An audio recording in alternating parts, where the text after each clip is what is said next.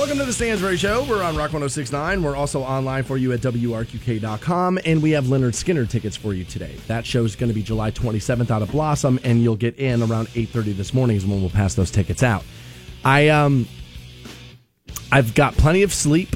I'm ready to get through today. I'm excited. I'm playing a golf course this afternoon with a good friend of mine who I haven't seen in a few years, um, and we're playing a place I've never. I'm playing Firestones Public today, first Okay. time ever. Okay. So I'm excited about that. However, I am a little worried about today's program.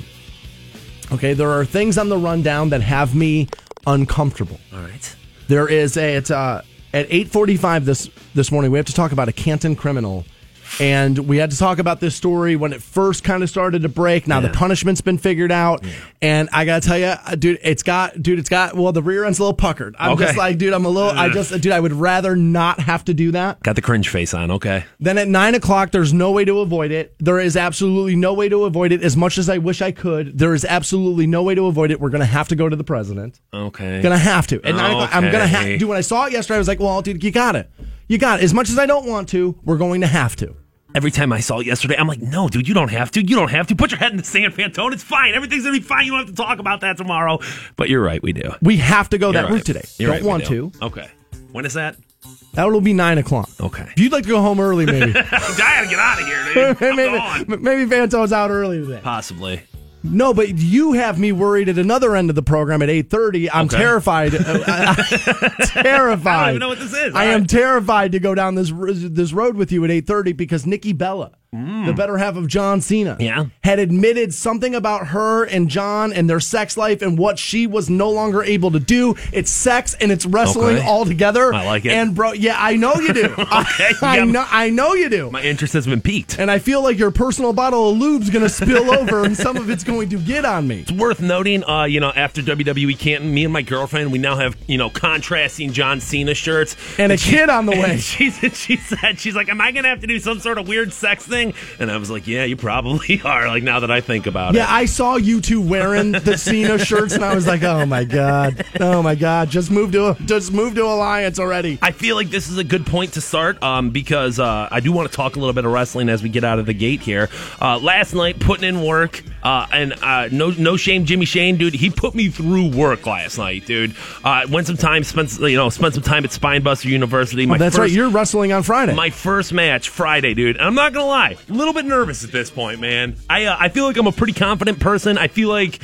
I go and I try things, and if I suck at it, it's okay. But like, dude, I'm afraid I'm gonna get my ass kicked. I'm not gonna lie. There's a little bit of Well, me it's the first time you've ever done it. Well, that's what I'm saying. Like, and I think my my my my mouth might have did, finally. did, did, did you just realize this morning that you might get beat? my my mouth I think finally wrote you know a check that I'm worried about cashing and it's like dude if if Oh, you're if, asking, if, not cash if. Crosshairs Kelly and Pat the Bruiser like team up on me dude uh, my ass is a stain on that mat dude and I don't I, I dude I just you know like I said Jimmy was kind of giving me the work last night and I think it was kind of like yo dude this is gonna happen to you like this is what it's like and uh you know the first couple of times it was like yeah man hey we're gonna give high fives and we're gonna have fun and dude last night it was just very real to me that I might get beat up this Friday. When does this all go down at Buzzman on Friday? Uh, things start at seven o'clock. I am the I am the main event though, so uh, so it would be a little bit later in the evening there. But uh, you know, tickets still available. Dude, but that should be your name. What is that?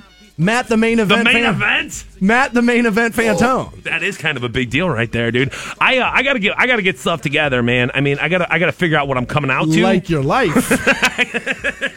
like your life. So seven o'clock is when it starts. Buzzman, you're the main event. Probably a couple hours after that. Probably what 9.30, 10 o'clock. I was gonna say, yeah. I mean, uh, get there early. There's plenty of action Sure. to be seen, but uh, yeah, I'll be uh, I'll be towards the end of the program there. Yeah. The good thing for you is, is that if you get beat up in the ring, that's probably going to be the end of it because after the whole thing's over, all these guys have to get back home to their parents' curfew. you'll be you'll be fine once the once the wrestling's over there. Speaking of parents' curfew, I just want to know what you're thinking about your mom. I know that's coming up Friday. Uh, too. she's coming up Thursday. She'll be in town Thursday. We have agreed. She was like, dude, she's like, look, I I, I want to, you know, I, I just like let me get off the plane. Let me get settled. We'll get together Saturday. Okay. Whoa. No, she wants to wait. Okay, that is not what I expected at all. No. I expected Daniel right out of the gate. No, Saturday. Great for you, bro. Saturday. Great no, for you. Saturday. She was like, look, she's like, I know Friday. She's like, you're off work, you know, the whole thing. She was like, I know. She's like, the weather's gonna be great. She's like, go play golf after work on Friday. Okay. She goes, we'll have lunch and you know we'll hang out on Saturday. I was like, all right, perfect. Okay. All right. Perfect. I am a little worried about today's program. And uh, something happened yesterday that none of you know about. At the Facebook page, facebook.com slash Stansbury Show, I will interact with people who listen to this program via the Twitter at Stansbury Show, my Instagram, dan.stansbury, or the Facebook page, right? I like to mix it up. I like to speak to people. Some people that have my job, not so much. Some people are really into it. It all depends on what your personality is, right? I kind of like to do it. But you can cross a line with me where I'm going to be done. Now, somebody did that, in my opinion, had crossed line with me. This is about a month and a half ago, right? And people think just because you don't use swear words or you don't call names or whatever that that that means you can't cross a line. Or I disagree. If I tell you I'm done with this, please stop messaging me about this. Please just stop. I I I, I don't want to interact w- with you on this level anymore. If you keep coming back after that, to me that's going too far. So it just Yeah. got to the point where yesterday I was just I was trying to antagonize a listener away. Sometimes you'll do it. I know it sounds crazy, and you're you're right right now. You're listening, going, well, that's counterintuitive to what your business is, and you're right. It absolutely is. But sometimes it just has to happen. Sometimes it's like, oh, okay, you want to be annoying? Watch this. And I just kept poking him, and I was like, and my point was to drive him completely away. I want him out. Get out. 20 million minus one. Get out. Like Trump said, get him out of here. He needs a haircut. Out. I wanted him out. Right. And so I just kept like, I, I was like, fine. I was like, this, I know if I start to say things like this, it'll go out. Now, never swore at him, never called him names, never demeaned him. Just basically at the very end, I was like, you're annoying. Go away. I was like, God, you're annoying. Just go the hell away. Is, this, is that's the exact message. Right.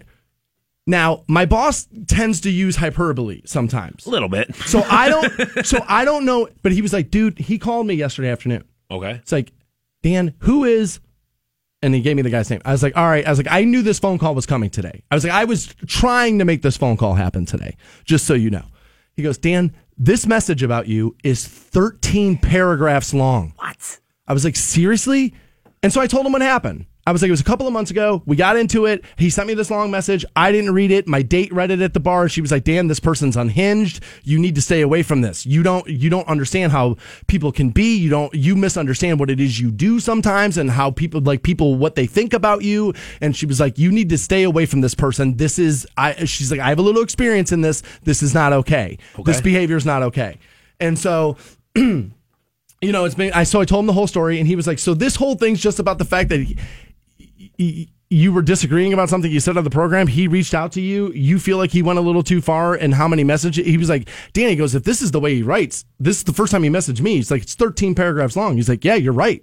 He's like, this is this is crazy. He was like, so he's like, I can just write back. He's like, the show's not for everybody. We can move forward. I said, absolutely, you can.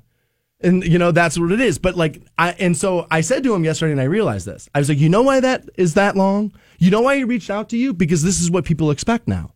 I'm unhappy. Stansbury made me unhappy. You were to fix it, and you were to remove him. His whole thing was is, and this is what was really laughable to me, especially for any of you that have met me, which is quite a bit of you.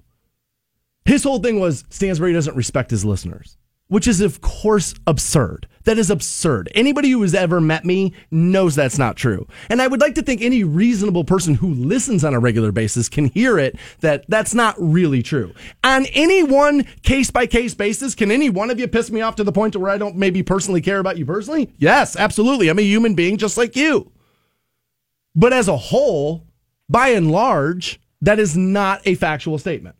Yeah, I, I mean, I think there's a couple things to I don't think you there. could last as long as I have if you didn't. Um, eh, people are going to take what they want to take away from things, and if they want to hear you as somebody who is disrespectful or out of touch with you know the audience or thinks less of them or whatever, that's what they're going to do. You know what I mean? Like, there's no, there's nothing you could say if that's what they want to hear. That's what they're going. That's what they're gonna That's think. what that's what they're going to hear, and that's what they're going to question about it. It- It's also worth noting here that even though you and I obviously know this, um, in a lot of ways, you're just that voice coming out of the box when they're in their car by themselves. And I've always said this is you throw a little bit of mental instability with that into that equation where it's like, Like I said, No, I, don't mean- want to make that accusation about this one particular person, but it could be. Yeah, well, and I don't know. I, do, I have no idea. I've not read any of this. I do not. You don't know even know who this I'm talking is. about. I have zero. Right. I have zero clue on who this guy is and whether he's listening right now or whatever. I am going to tell you his name just in case. But there is Off that the that thought in the back of my head always, where it's like. You, you, we are vulnerable in that sense. Oh, we yeah. are like, you know, how many times does it have to be like this TV station or this news, you know, news station or whatever it is, whatever, like y- you as a, as a person with a microphone or a, a, a, a, a platform, there is that level always, at least in the back of my head, where it's like, is somebody taking what I'm saying and li- taking it how they want to hear it, how they want to, like, you're yes. disrespectful, you're, you, you know, like, well, the thing is, is like concerns me. the old the old joke about crazy people is they think the radio's speaking to them. Right. Well, now you take a show le- who legitimately is speaking to you and ha- does kind of have some of the kind of opinions and takes or whatever it is you want to say that I may have or that Fantone may have. That sometimes you know that can happen. Now, I don't think that this person's necessarily mentally unstable, but he's Okay. definitely passionate to a level that See, I want people to be passionate about the program, so I don't want to say that, but he's definitely passionate about it in a way that's like, uh, this might not go great for me. you know what I mean? Like one of those. And there's a difference between like being passionate about something. Like I'm passionate about the Cavaliers. I don't expect them to do everything that I want them There to do. go. That's- when that- that's when a great when, way to say when they when they make a move that I don't I don't appreciate. It's not like I'm going to write Dan Gilbert and be like, you know what, dude, you you owe me this, that, and the third because like you don't owe me anything. No, nobody owes you anything. Uh, So And there was a little bit of that in his email to the boss, you know, like we're the ones that put him where he Oh, is. And like, God. look, look, look, here's the thing.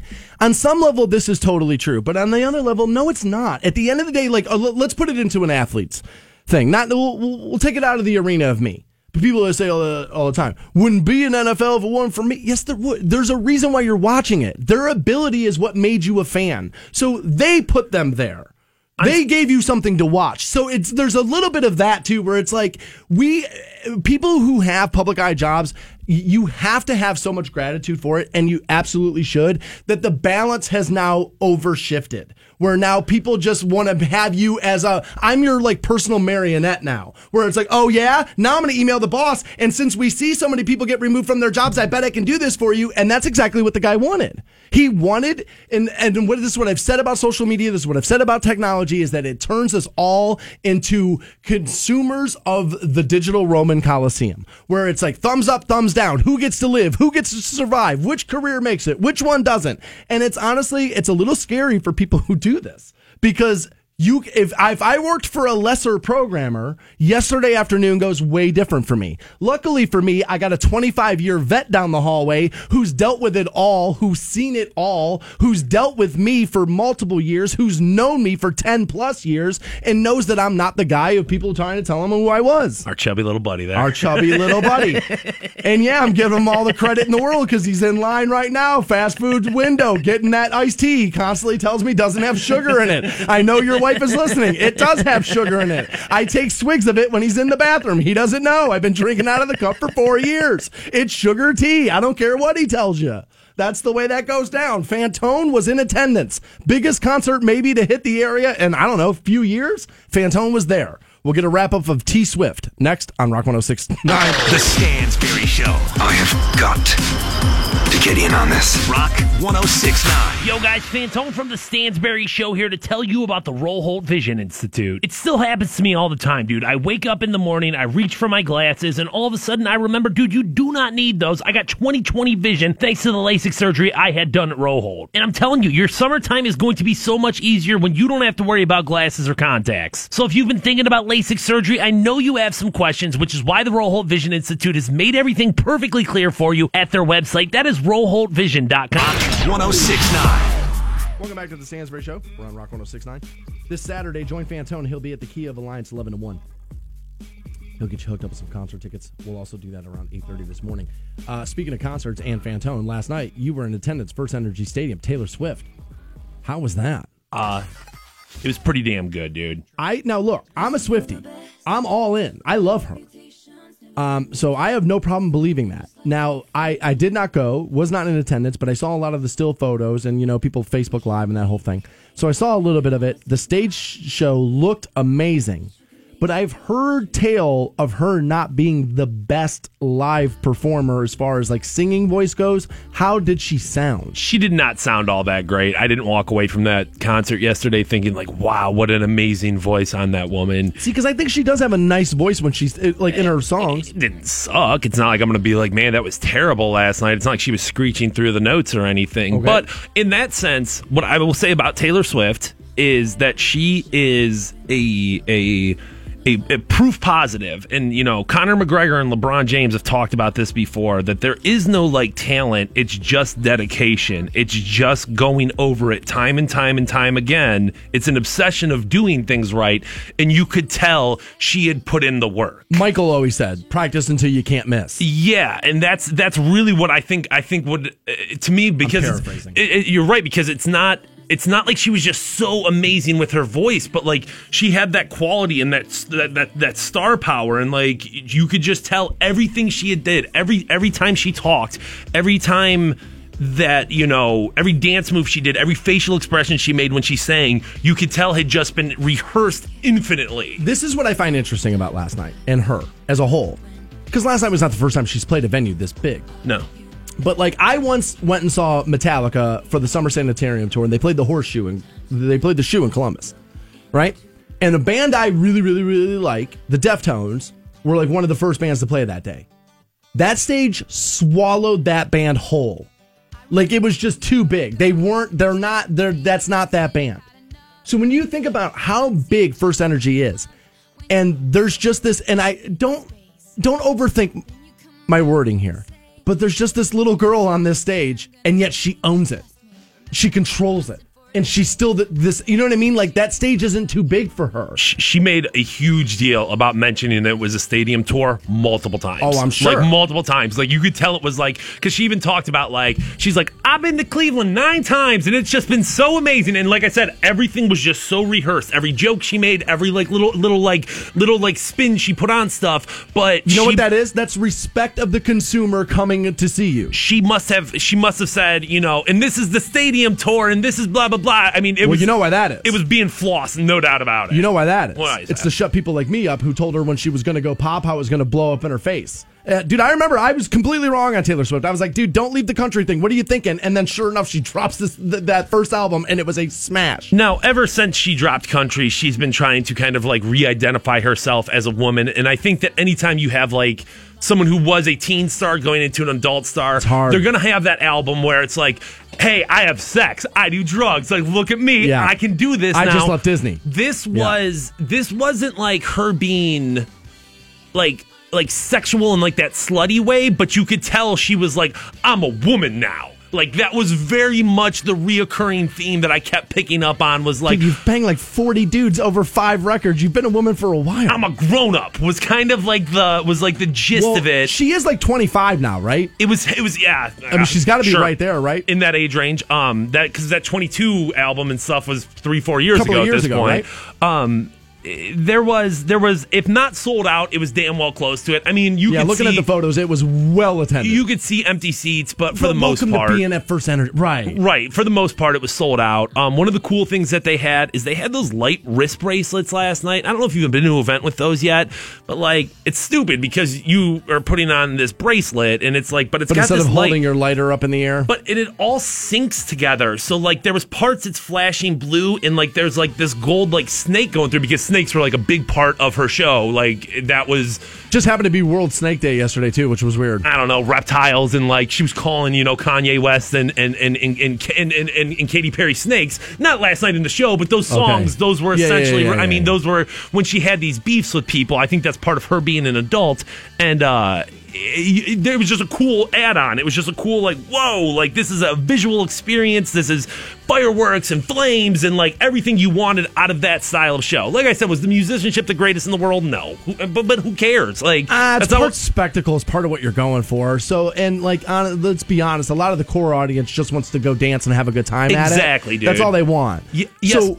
set list. Did she give you the hit parade? It was mostly new album stuff, but there was still, but there was still. I mean, it was still the. I mean, she hits. gave you the hits, Yeah, right? it was still the hits. Like, uh, like I knew you were trouble, obviously. yeah, of course, and uh, Bad Blood and style like Style, and but like th- those are the last two albums. You know what I mean? Yeah. She didn't go back into country all that much. She played Teardrops on My Guitar, one of those country songs that you belong with me, right? Like that's yeah, still on her set yeah, list, right? Yeah, it was because she, and you got to think too. When you have that many hits, you can do a little, me- you know, You like, medley? yeah, like Super a little Bowl medley of right? You can just boom, boom, boom, boom, boom, and then get through it real quick.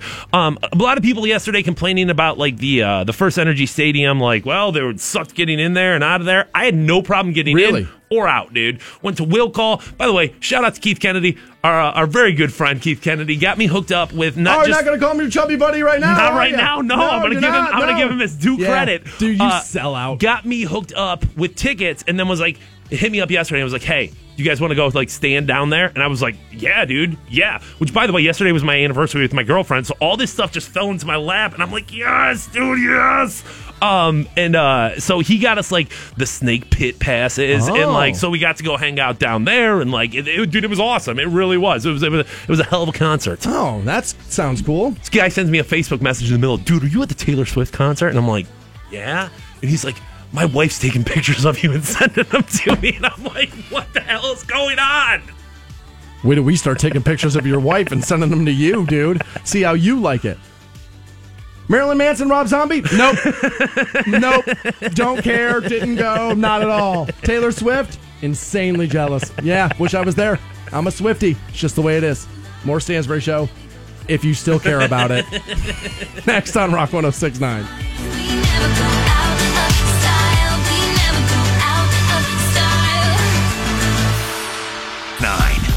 Welcome back to the Stansbury Show. We're on Rock 1069. Uh, a listener took me to task and says, you, you know, you're talking about how nobody cares about Major League Baseball. Just so you know, 1 million more viewers watched the Home Run Derby this year than the NBA three point and the dunk contest. I think part of that is is that NBA stars don't really take part in that, right? Like it's always a big story when like when you get like the biggest NBA star to be part of that. Bryce Harper is arguably one of the biggest stars in baseball. It was in his home park. There's a good story there. So I think that that probably led to viewers. Also, I think the home run derby's just always been woven into Americana. I don't think you can argue the fact that the NBA is the one with the more positive steam right now over MLB. And uh, one of the things about you know the the you, the point you bring up about stars not performing in it, that's one of the knocks against LeBron James that I will 100% concede to is that you didn't No dunk contest. You never wanted to participate in that. So where's the relevancy? If the greatest isn't doing it, why am I watching this? This is pointless. What what what what, what, what am I doing here? That's a great point. Um, like, was Steph Curry in the three point contest last year? I don't think he I was. remember. See, that's what I'm saying. If Steph Curry, known the world round to be the best three point shooter, isn't in the contest to find out who the best three point shooter is, why is anybody watching it? So, like, I, I think that's really what it is. I also think the home run derby has been woven into Americana in a way that the NBA just hasn't yet, but give it a few years. Although I think the NBA is headed for problems. I really do. Everybody tells me I'm wrong. Maybe I am. Who knows? I've, I've been wrong before. Maybe I am. I, but I think they are headed for a little bit of a problem.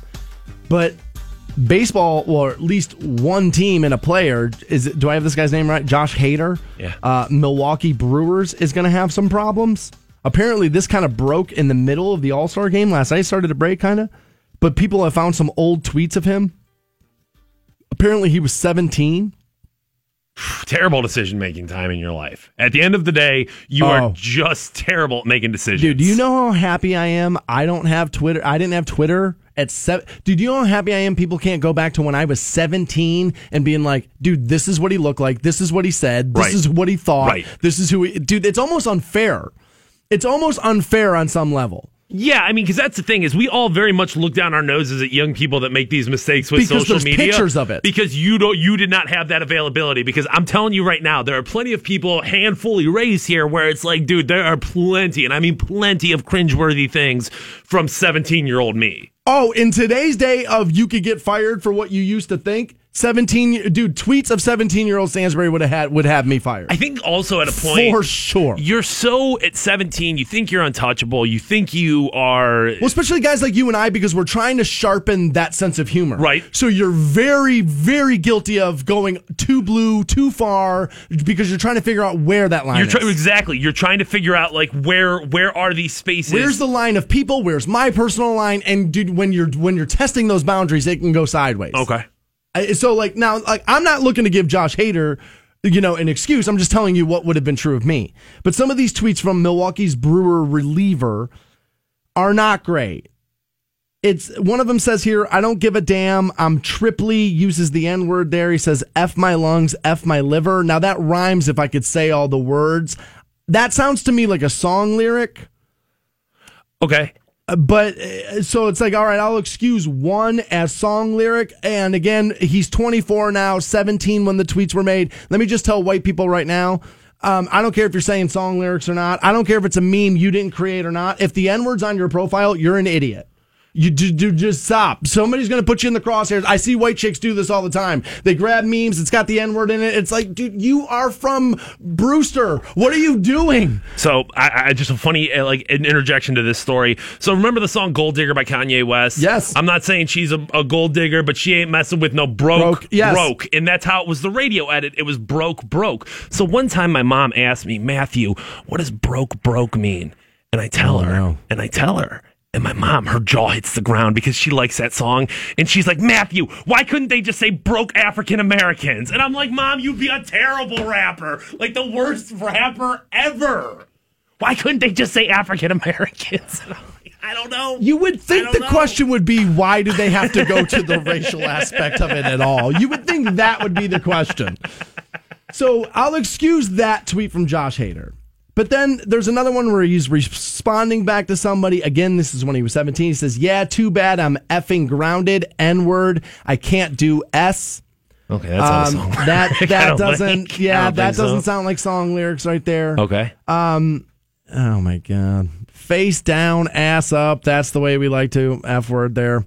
He says there's some hoes in this house. I'm trying to F. That's a song lyric. I know for sure. Oh yeah, I was gonna say both those were. I, I know that's a song. Um, a- another one of these is I need a bitch that can that can F Jeez. cook and clean right. Jeez. Again, you know how happy I am you don't have tweets of me when I was 17? Yeah, it's a good thing. Because that's what young men who are approaching manhood, who think they understand, who think they they or you gotta understand, a 17 year old man thinks boy, 17 year old boy thinks he's a man and thinks he's already figured out how to yield manhood. We don't figure it out till well, maybe next year I'll get it.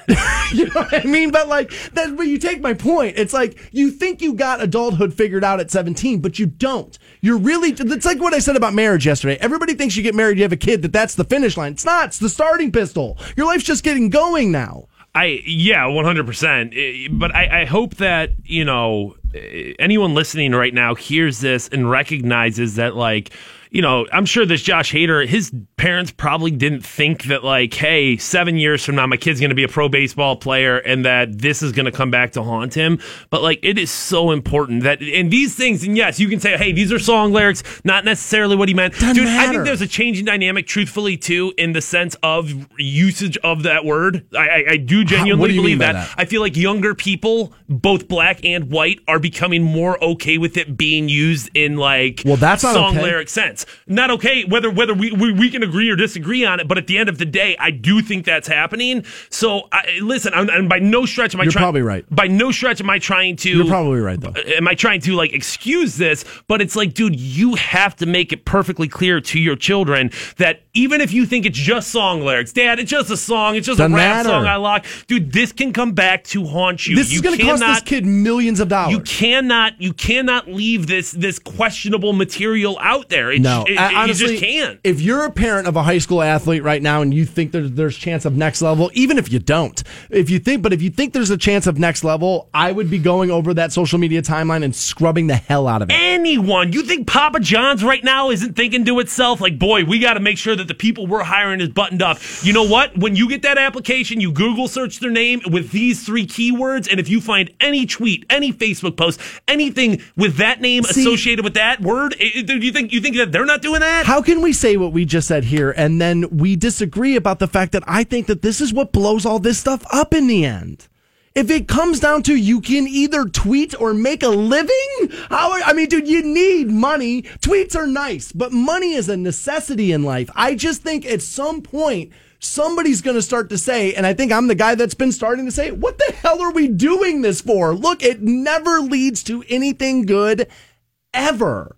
I, I, I want to say I feel bad for him, but I don't. I, I mean, at, at the end of the day, when you enter in, I mean, dude, there are programs you can log into that will delete old tweets. If you enter into a multi million dollar contract and you didn't do that, that's on you. Get out in front of it too, dude. And I mean, like, I'm not trying to be like, well, dude, just be the person that apologizes for everything. But you know what skeletons you have in your closet. Better to delete and be like, hey, this is the mistakes I made. This is what I'm doing to fix it. Instead of like, oh, damn, dude, this came back to haunt me. You're right because when you apologize when something gets drug up, it looks like you had to apologize. It does. It looks like oh, okay, you're just going through the motions on this.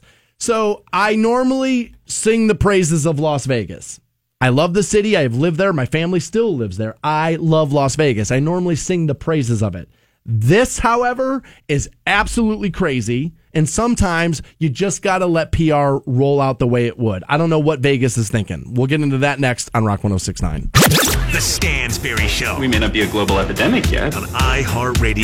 This is a dream come Yo, guys, fans, I'm from the Stansbury Show here. Honor Fighting Championship, bringing MMA action back to the flats. That's right, it is Honor Fighting Championship 6. It is Fight Night at Nautica, and all goes down August 18th up in Cleveland. Now, listen, tickets are already moving fast. I don't want you to get shut out, so go get yours at honorfightingchampionship.com. The lineup is already stacked, and it includes friend of the Stansbury Show, uh, the Vanilla Gorilla, Nick Brashear. He'll be making his MMA pro debut at Fight Night. You don't want to get shut out on this, dude. Tickets still available, uh, including VIP packages. Get yours at honorfightingchampionship.com. Rock 1069. Welcome back to the Stansbury Show. We're on Rock 1069. We're online for you at WRQK.com, and we have Skynyrd tickets for you coming up at 8.30. Also, I'm terrified of 8.30. Terrified, terrified, terrified. Should be. Nikki Bella, who's this woman who is like, you know, with John Cena, then not with him and back with him or whatever. Like, dude, she got opened up about their sex life and what she was not able to do after something happened with them. And Yeesh. so we're mixing wrestling and sex together at 8.30, which, dude, has got me worried about Fantone And again. lube, you got to get that in there too. And again, Fantone will be wrestling this Friday night. Buzzbin event gets underway seven o'clock. I uh, I will I am I am planning on being in attendance. Okay. Yeah, I'm I'm planning on being in attendance for that. I probably will not be there at seven o'clock. I, uh, Yeah. I I might need the help, dude. I'm telling you right now, your boy's a little bit nervous about things, helping, man. dude. Stepping in the squared circle with professionals, dude. I, uh, you know, I, uh, I got one more training session tomorrow night, and then Friday, here we are. We opened the show this morning letting you know that a uh, what I assume will be a former listener after today. I know he's glued to his radio today. Um, I had banned him from like the social media sites yesterday, and I had just reached a point where I was like, dude, I'm just kind of done with you. Now, again, people think just because they don't call you names or they don't swear at you or whatever that you can't cross the line. Yes, you absolutely can. You can get to the point where these messages are just too much, and it's just like, dude, you got to go away. And so I just said that. I was like, God, you're annoying. So he sent my boss, and again, my boss told me this morning, 13 paragraphs, the first message. So then I'm walking down the hallway right now. My boss is like, yo, get in here. I walk by his office. He's like, get in here. He's like, dude, that guy's unhinged. And I was like, really? He's like, don't interact with him anymore. I was like, I won't. I was like, I've blocked him from stuff. I can't. And he's like, Dan, it was two more messages that guy sent me, both really long winded. He's like, I didn't even read them. I can't get through it. He's like, I ended up having to block this, the, the, the, him from being able to send me emails. So this is what I want you to understand.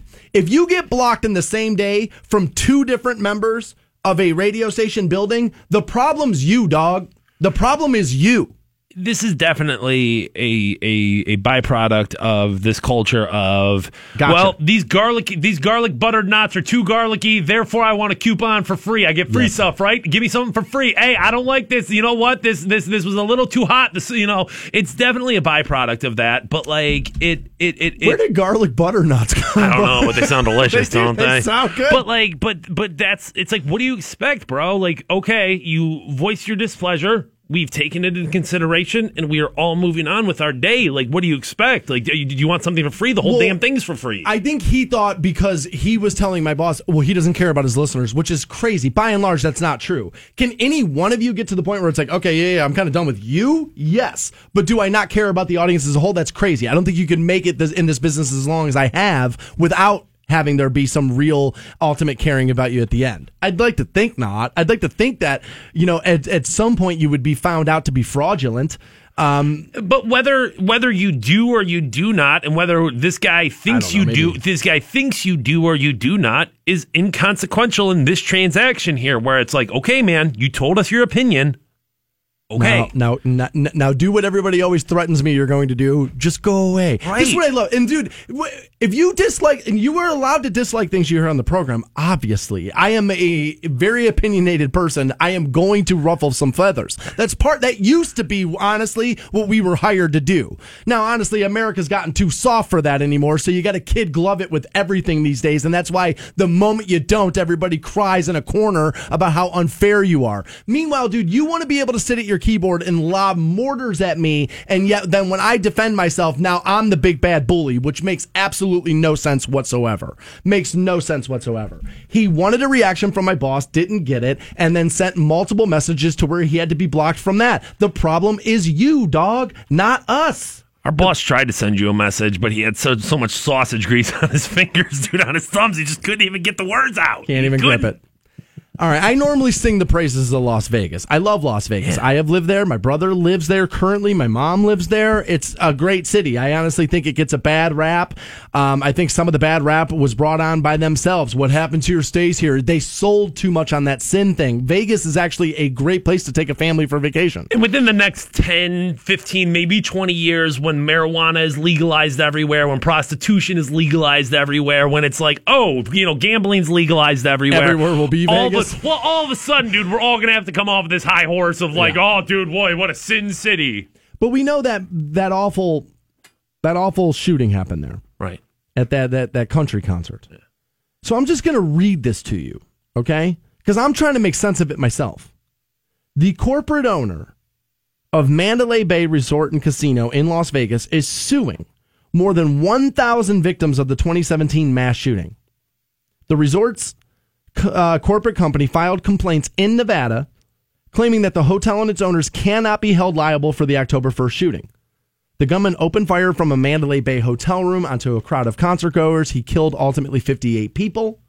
Now, this casino group also owns the venue where the concert was held.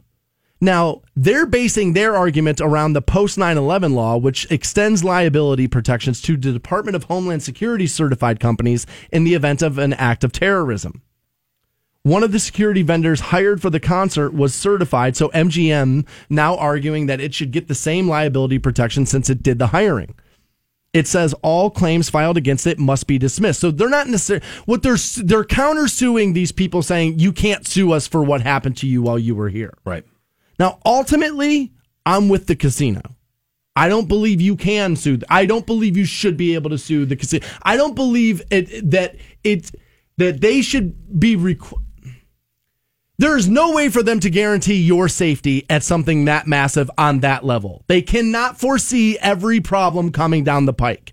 And I think requiring them to see every every scenario coming down the pike is a dangerous place for us to get and ultimately it's going to end up sanitizing live events to the point to where you won't even want to go. I think this is a dangerous thing. However, however, this is one of those things where people won't take the time to think about what's happening. The headline is you're suing victims and the PR is a nightmare.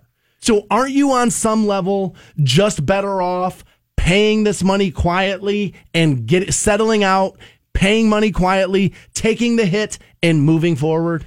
Yeah, I mean, along or at the very least, along with this announcement of, hey, we're suing these people, but we are also offering them a 10,000, 50,000, whatever thousand amount of settlement, you know, as a sign of goodwill. You know, we understand the trials and tribulations that they've been through. This has been an issue, you know, not only for, for our company, but for their families and for everyone involved. And some sort of a statement there, uh, so, uh, like uh, tagged along with money that would, that would definitely help. But I, dude, so if somebody is there no reasonable expectation of safety anywhere in life? I mean, like, is there, there there's no liability of if if last night at this Taylor Swift concert, if somebody snuck in a gun, even though there were metal detectors and security guards, that company holds no liability.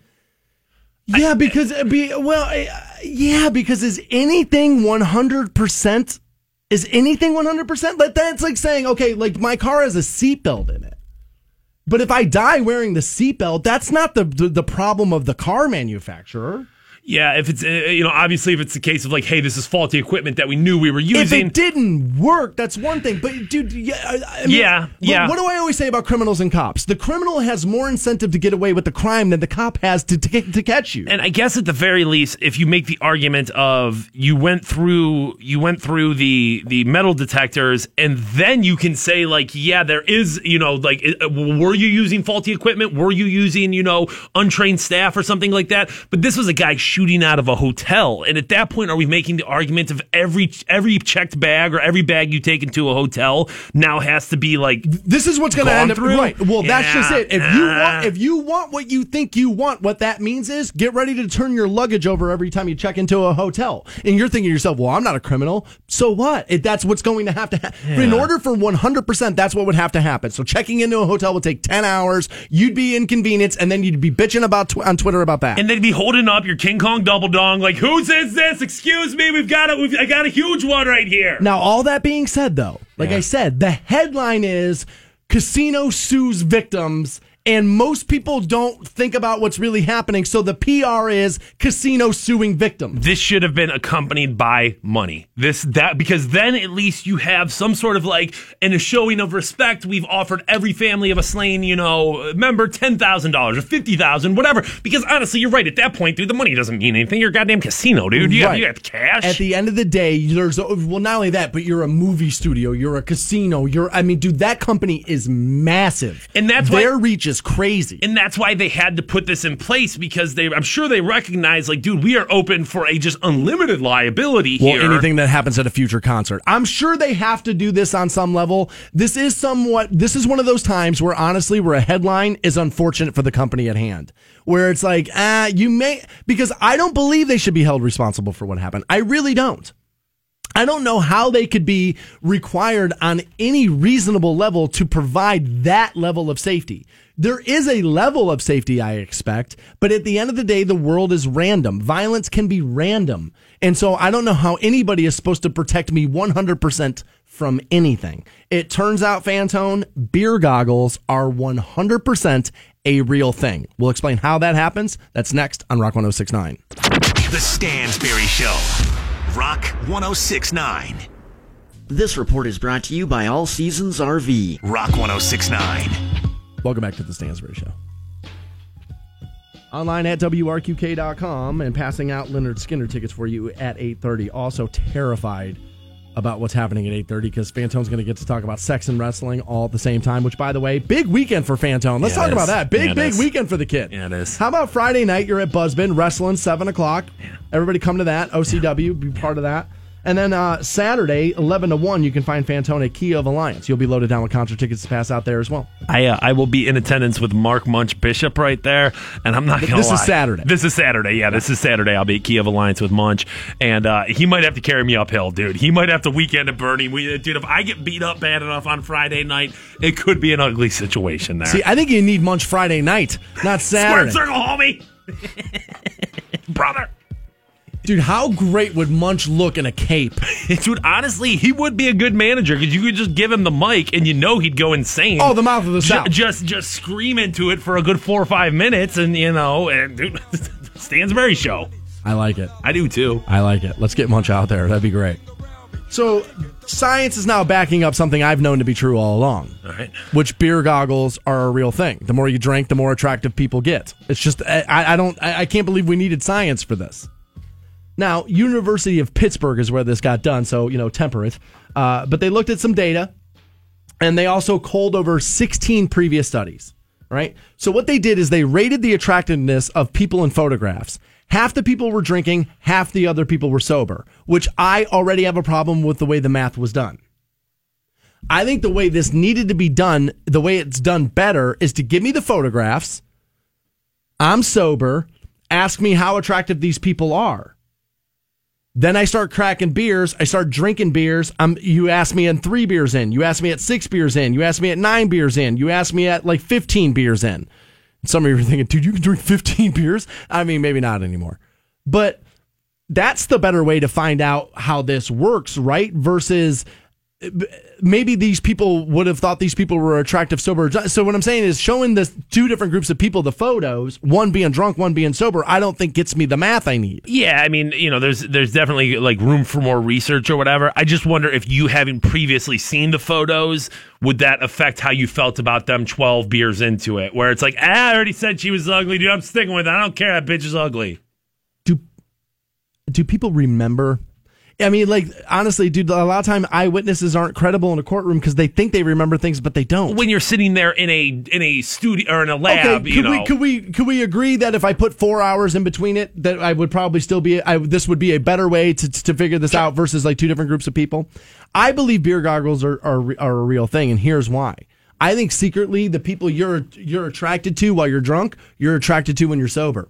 I think there are people out there who are who feel guilty about people they feel attracted to because you feel like judgment may be coming from your family, your friends, previous partners. You're worried about not dating up enough after being out of a new relationship. This girl's not as hot as my last girlfriend. I'm gonna lose. Her boy, her new boyfriend's got a good job. I better win. I think that I th- and I think that this is how this happens. I think this is how people get drunk in a bar and end up sleeping with people you really secretly want to sleep with. So at that point, you it's not that the people are more attractive to you because that's this is essentially what the study's saying. It's just you don't care. I think both about things are true. else. I think both things are true. I think both things can be true. Yeah, yeah, because I think that's really more what it is. Is you just don't care anymore. It's just like you, It's not about their attractive level. It's about your inhibitions yeah, being let go. Your inhibitions get thrown out the window there, and all of a sudden it's like what you would have, whatever would have stopped you from sleeping with that person or hitting on that person or whatever the case is. All of a sudden, you, like I said, you threw them out the window. So yeah, I, I have to agree with you on that. yeah, I just think it's one of those things. I, I, I mean, I've seen it with guys a thousand times But- who they think a woman's attractive, but they're worried about what our opinion's going to be. The thing I'm going to say about that, though, is dudes are so desperate to get laid. Guys, especially dudes who are in the hunt to get laid. You know what I mean? Like, not necessarily every dude is like just sitting here with his with his D ready at any moment. But like, if you're going out to bars in the hopes of like, yeah, man, I hope I'm going to get laid tonight. Usually by that point, I think you're so desperate. Beer goggles, be real or be damned. You're you, whoever's going to make out with you at 2 a.m. You're going to make out with.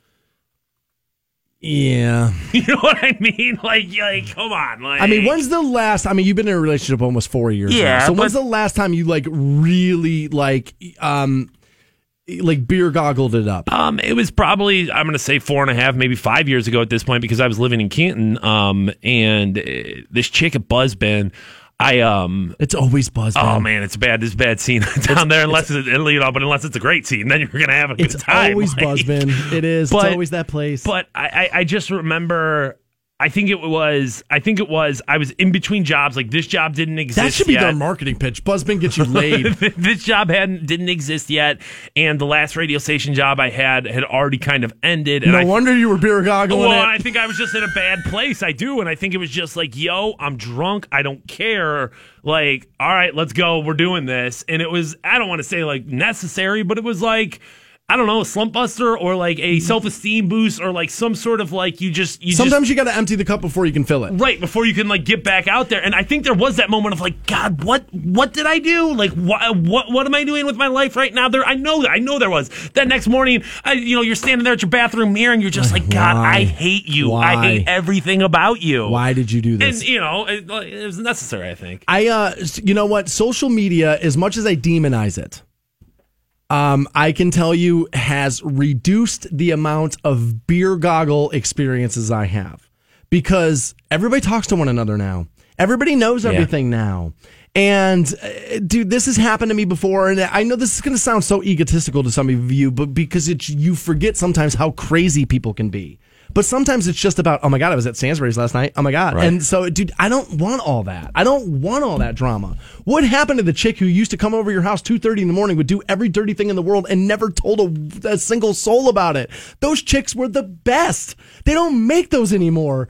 God, they should put those chicks on money. Like, screw presidents. Those are the real heroes, but we don't make those anymore. Everybody's got a blog, everybody's got this. So I think that that's reducing some of that. But I think beer goggles is more about the fact that really you want to sleep with that person sober. You would sleep with that person sober. Either A, you have a hang up about sex, or B, you're worried about your friends judging you. This could be women too, by the way. Yeah. I, this could totally be women too. I think women sleep with men when they're drunk who secretly you would give a shot to, but you're worried about being judging, uh, you know, by your friends because his job isn't good enough. He's not good looking enough, this and that. And I think that's how this happens is that at the end of the day, dude, we, sex is more primal than we like to admit that it is. We all just got to get the demons out. And so sooner or later, do you just find yourself in bed with somebody that doesn't totally fit all of your boxes and you blame it on the booze when in reality, it's just, you got to get the, you, you got to orgasm the devil out. It's just the way it is. More Stansbury Show is right around the corner. A Cleveland cop in a bunch of trouble. We'll give you that next on Rock 1069.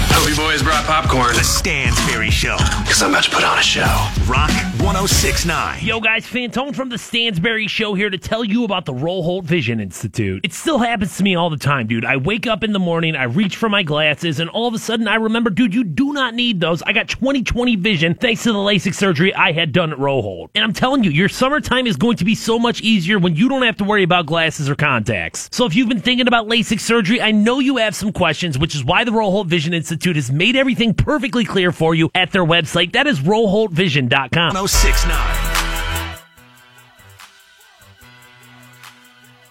Welcome back to the Stansbury Show. We're on Rock 1069.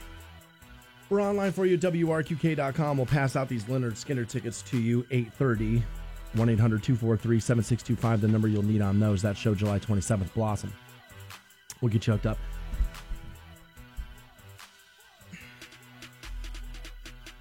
This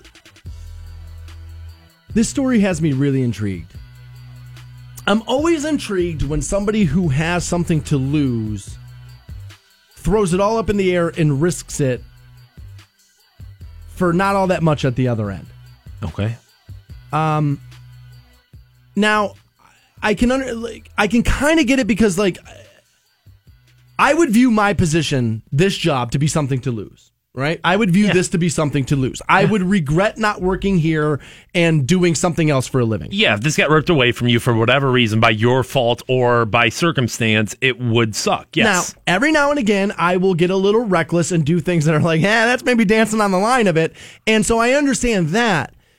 But when you throw it all away for something that's not very much on the other end, when the prize, when the brass ring isn't a brass ring, that's where it confuses me. Okay. And this out of Cleveland, where a police officer has been indicted because what had happened is Thomas Tuell, I believe is how you say his name, has been charged because he met a 17 year old girl online. Uh oh.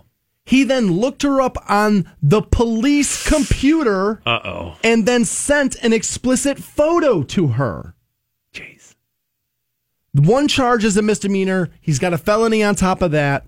He's been on restricted duty for uh, and not dealing with the public as Rocky River Police are leading the investigation. Back in 2014, records show Cleveland police suspended him 25 days for sending an explicit picture to a woman and sending messages to a woman he met handling a traffic crash. These are different incidents. So he's done this previously.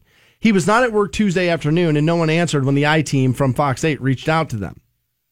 He will go to court to begin facing the charges later this month. I don't understand. This is a police officer, meaning, dude, you know how people like you get caught.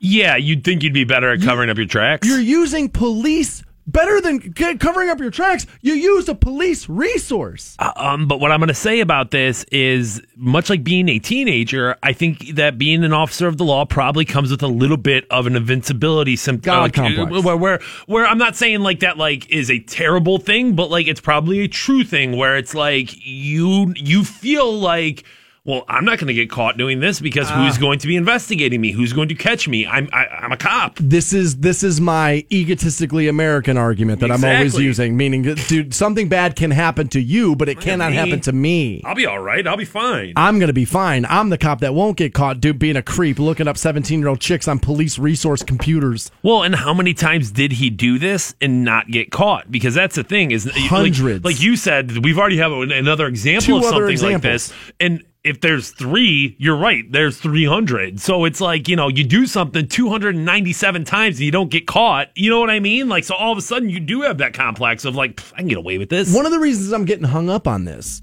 is, from what I understand, I, I've I've never been in this situation, but from what I understand, dude, a cop that goes to jail has a bad way to go. Right. Like a hard that like, dude, there are things you don't want to go to jail as. Pedophile, police officer are two of them, from what I've understood. is he going to go to jail?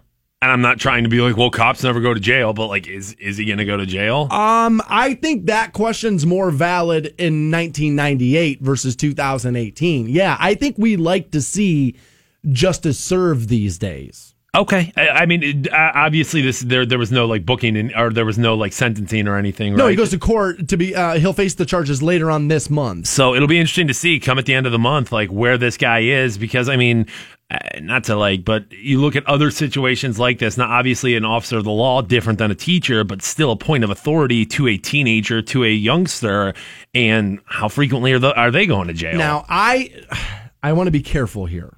Okay. Um, I feel like the track record of this program is pretty good on getting the back of police officers. Yeah. Right? We have a very good buddy, Lamar Sharp, who works for the Canton Police Department. He's a great cop, right? There and I always say a few bad apples aren't indicative of the entire police force. That's what I always say, right? Our track record with getting the back of police is pretty good. Now, that being said, I have told women in my life, girls that I know, who have entered into relationships with police officers to be careful about that. Because of the power, because of the reach, because of what can happen, and dudes are crazy. Chicks are crazy too. People are crazy. And when you deal with affairs of the heart, the kind of stalking that can happen if you're a police officer because the power and the resources you do have versus a regular person can be terrifying. So I always tell women, date a cop if you want, but I would get to know that cop on a real deep level before I just started to do that because you just don't know who people are. And I've had women who have told me, dude, you ended up being right about that. Like that badge just, it, it did, it does, it gives human beings a power. I think it would almost be hard on uh, just a human level, even if it's not in a relationship sense. Of isn't isn't if you're an officer, aren't you like doing a background check on everybody? Well, this is- like this- how are you not? You, again, I'll relate it back to what it is we do. This would be like us dating a woman and her saying, I'm not going to listen to the radio show. And 85% of the time, she probably doesn't because she, I don't want to, that's, Right. that's that version of you. I like the version of you at home and Right. that whole thing. But nobody can go 100% of the time without listening to the person that they are in love with or that they're dating on the radio. I've, I've had it, I've dealt with it my, my entire adult life.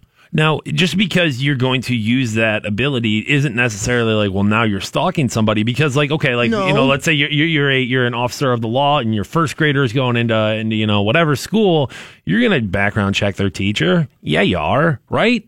I, I don't know how you don't. I mean, if I had the power to, of course now, I is would. that is that is there like an ethics thing there? Is that no, im- because you can pay to background check people online. but is it is it an abuse of your power? Should you be doing that? I don't know. Where, I don't know where that legally comes down. I don't know where that morally comes down. I think that's I think that's more abuse of the power at that point is more a problem for the police department than it is for the teacher who's being background checked. And isn't it at that point, I guess, like you're an officer and you're supposed to be mindful of your surroundings and what's going on in your life and I all mean, these think different about things? that. I don't know. I don't know. Think about you, the other parent in the classroom. Right. Right? Now the cop enters his kid into your classroom, right? Background checks the teacher, finds something awful. Now you know. And maybe the prevention of something that happened to your kid. How thankful are you? Yeah, but now imagine you're the teacher and you've got somebody going through your background that you didn't put any authorization into. You already got you already got hired and went through the background check for the school. Is that an invasion of your rights? I made you a virtuous parent of the kid next to you, and you made me the weird sicko teacher with the sex problems. What the hell is the matter with you? We're on the same team, dog. You got to get that through your head at some point, man. We're in this thing together. Fantone just always backing that bus Just right over, can. over top of me. beep, beep, beep, whenever the hell he can. Mark Wahlberg has bets on Cleveland. We'll give you that next on Rock 1069. The Stansbury Show. All right, I like it. I like it a lot. Rock 1069. Rock 1069. Welcome back to the Stansbury Show. We're on Rock 1069, about a half hour away from getting you hooked up with those Lynyrd Skynyrd tickets July 27th out of Blossom. 1 800 243 7625, the number you will need on those. Before we get there, I felt like this was pretty interesting. Yeah. Mark Wahlberg, Marky Mark there, um, is a known gambler. And now that you can lay bets in other places, sports bets, Mark Wahlberg has done so. He was at uh, he was at a casino and he laid down money on the Philadelphia Eagles going back to the Super Bowl. He's a legit super fan of them, right? Is it- Patriots. oh, Patriots. Who he's a So fan then you're right because he, he- was in that movie with the with the Eagles, right? Yes, he Okay, played okay, what's his okay. name for the Eagles, but he Yeah. is a diehard Boston Yeah. fan. Okay, you're right. um, he and Tom Brady are like friends. He also bet money on New England going back to the Super Bowl. So he's now has money on the Super Bowl being the same game it was it was last year. That's hard to do in football. That is hard to do in football, but I'm never going to argue with betting on Tom Brady. You know what I mean? So like, I I, I can't tell you enough about the Eagles to be like, well, are they going to make it back or not? But I, I'll never bet against Tom Brady. No, I won't bet against Brady and the Patriots. I ha- I do bet against Philadelphia making it back. Does Father Time catch up with Tom Brady this year? It's No. going to happen one of these years. One Sure. of these seasons, we're going to be like, no, he's going to be fine. He's going to make it to the Super Bowl. And dude, and old man Time is just going to punch him in the face. No, I don't think so because I think well, yes, it will happen. It it it, it comes for all people, but I think I heard this the other day. Colin Cowherd was making this point that as a quarterback now, 43 is the new 35. Like these guys don't get hit anymore. They're not on the ground constantly anymore. It's a bubble screen league. It's like, dude, Tom Brady hasn't been hit in how long? So it's like you can. Ex- it's very much. He was making the same argument with LeBron. You're not banging underneath the boards anymore. He's not hitting the deck a lot. Like you're. It's a soft game. It's like so. You're not only are these guys taking better care of their bodies, but the game's requiring less of your body than it ever has. 50 years old out there still slaying it? No way. No way. I mean, what is he, 41, 42, right? Is he 40 something, right? I think he's 40 just this year. I think Tom Brady is. Or is he 41? Maybe maybe he's 41. 40 years old. The other bet that Mark Wahlberg, Mark Wahlberg laid in a casino, he laid it. He bet on the Cleveland Browns to win more than five and a half games. Now I know what you're thinking. They don't even play half games. Right. This is how Vegas set lines so they can win or lose money. Right. That's how you set it. It's, it's, it's called a sucker bet. Yeah. It's called a trap bet. It's the, the over under there, guys, is like, are they going to go over five Five and a half or under five and a half? So meaning if the Browns win five games, You Mark lose. Wahlberg loses. if they win six games or more, He you wins. win. That's the half there. That's the half. That's why you got to get to there. Okay? Okay. I don't like it. I don't like the bet. I don't. I, I'm sorry. I don't. Now, I want to be fair to the conversation. Okay. We have upgraded in so many areas. But so maybe it's a hang up that I have with old maybe what's happening is is I'm making my new relationship pay for the sins of my prior relationship. My last girlfriend was a total bitch who cheated on me every minute. This one is too. And then maybe I'm going to blow a good situation out of carrying in my own baggage into a new relationship.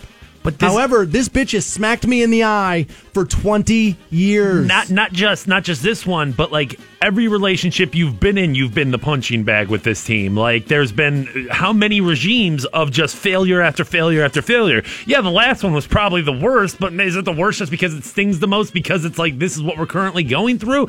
I don't know, dude. Six games, you go from zero to six games. You, now here's the thing. Okay? exactly right. That's my that's the, my thing. I don't think you do that. Okay? I think it's a sucker bet. I bet the under. I think you win games this year as the Cleveland Browns, but you don't win 6. Uh, Now, again, Cowherd hasn't won in 6 too. I think it's nuts. I have the schedule looking at me right in the face. ClevelandBrowns.com have the schedule right here. Okay? We're going to go through it. Week 1, at Pitts or versus Pittsburgh. You're at home. Week one, Pittsburgh. Strap in. Ready? I think you win. World on fire, dude. World on fire, dude. Riots in the street, dude. People are up is left, up right is down. People are dogs, cats are mi- mice, dude. Who knows what's happening at this point? I think you win. Good God. You you should have won this game oh last Oh, my year, God. but DeShone Kizer threw a fourth quarter interception. Bro- Tyrod Taylor's not going to make that mistake. I think that they can win this game. Dude if that happens if that happens who, Super Bowl. who who is going crazier our buddy dustin or munch because at that point dude i mean it is just just just just it's out of control I feel like if they were together, I want to see all hands above the table. so week one, Pittsburgh, I'm going to give them the win. okay Home stadium, I'm going to give them the win. Week two at New Orleans, you get smoked. Drew Brees is one of the best quarterbacks in the league. You're going to get smoked. Okay? Week three versus the Jets, close. You should win, have a chance to win, blow it late, you lose.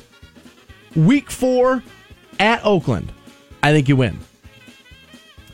Jon Gruden hasn't coached a team in 10 plus years. There's some stuff going on there that's weird. I, I just, I, dude, look for that team to be good in the end, maybe two years, whatever. I think they're going to look for that team to take a step backward before they take two steps forward. I'll give you the win at the Raiders. Versus the the Ravens next, I think you lose. Then it's San Diego, or what would have been San Diego, Los Angeles Chargers now.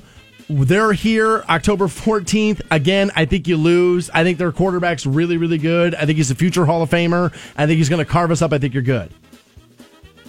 Then you go week seven, you're at Tampa Bay, a game you should win. You lose it. I think Jamar, uh, not Jamarcus Russell. I forget the kid's name already. winston Jameis Winston is back off suspension, looking to redeem himself. You win or you lose. Week eight at Pittsburgh, I think you lose big, probably 14 or more. Week nine, Kansas City comes into town. Now, everybody's going to tell me, well, we don't know what the quarterback situation with Kansas City is. Yeah, you don't really know what the quarterback situation with the Cleveland Browns is either, though. So dial that down just a little bit. You also get Andy Reid on the other side of the field, a world class head coach. I know you can give me his playoff record and this and that. He's always there. That's why you have his playoff record at the top of your head because Andy Reid is always right there. I'll take Andy Reid versus Hue Jackson any day of the week. Chiefs win big here. Then you're then you get Atlanta comes to town. You lose that for sure. Then you get the bye, thank God. At Cincinnati, you win. Week 12. Then you're at Houston, you lose. Then Carolina comes here, and I have knocked Cam Newton for six years because he's been up and down, but he's got Norv Turner now, one of the best offensive coordinators in the league. Look for Cam Newton to have a huge monster year. As a matter of fact, bet money on Cam Newton being the league's MVP this year. I would bet money on Cam being the league's MVP. As a guy who's been down on him, look for that to happen. Everywhere Norv Turner goes, the quarterback gets better immediately. It's happened everywhere he's ever been. Then you get week 15 at Denver. I think you lose that game even though they don't have a quarterback. That defense is legit and they're going to eat you up. Then you have Cincinnati here. I think you can win that game. Then you end the season at Baltimore, and I think you lose on the road. So I have you winning Pittsburgh the first week. I have you winning four games, right? That's what I have? Yeah, four games. And that's what I think it is. I think they're four and twelve. And I think if four and twelve this first year out of the gate isn't good enough for you, I don't think you understand how bad 0 and 16 is. I don't think you understand how bad 1 and 31 really is. It's that bad. So at this point, we are going to be talking about five wins and Yeah, you get hung up on this stat a lot. Fi- I mean, five wins in do. how many games? I, mean, know. it- it- I know. It it- doesn't sound great. Five wins in three seasons is what we're talking about. As a head coach, as somebody who has been the, the, the consistent between those three seasons, I don't understand how you keep your job. I don't. Uh, uh, how? How? This guy's a, a guy saying to me, he goes, "You think they beat the Steelers and lose to the Jets?" Yeah, because football doesn't always make sense. That's why you play the games. Any given Sunday, right? There was a movie even called that. Any given Sunday. I think honestly, uh, you, because I think you're upsetting the Steelers. I don't think you're beating them.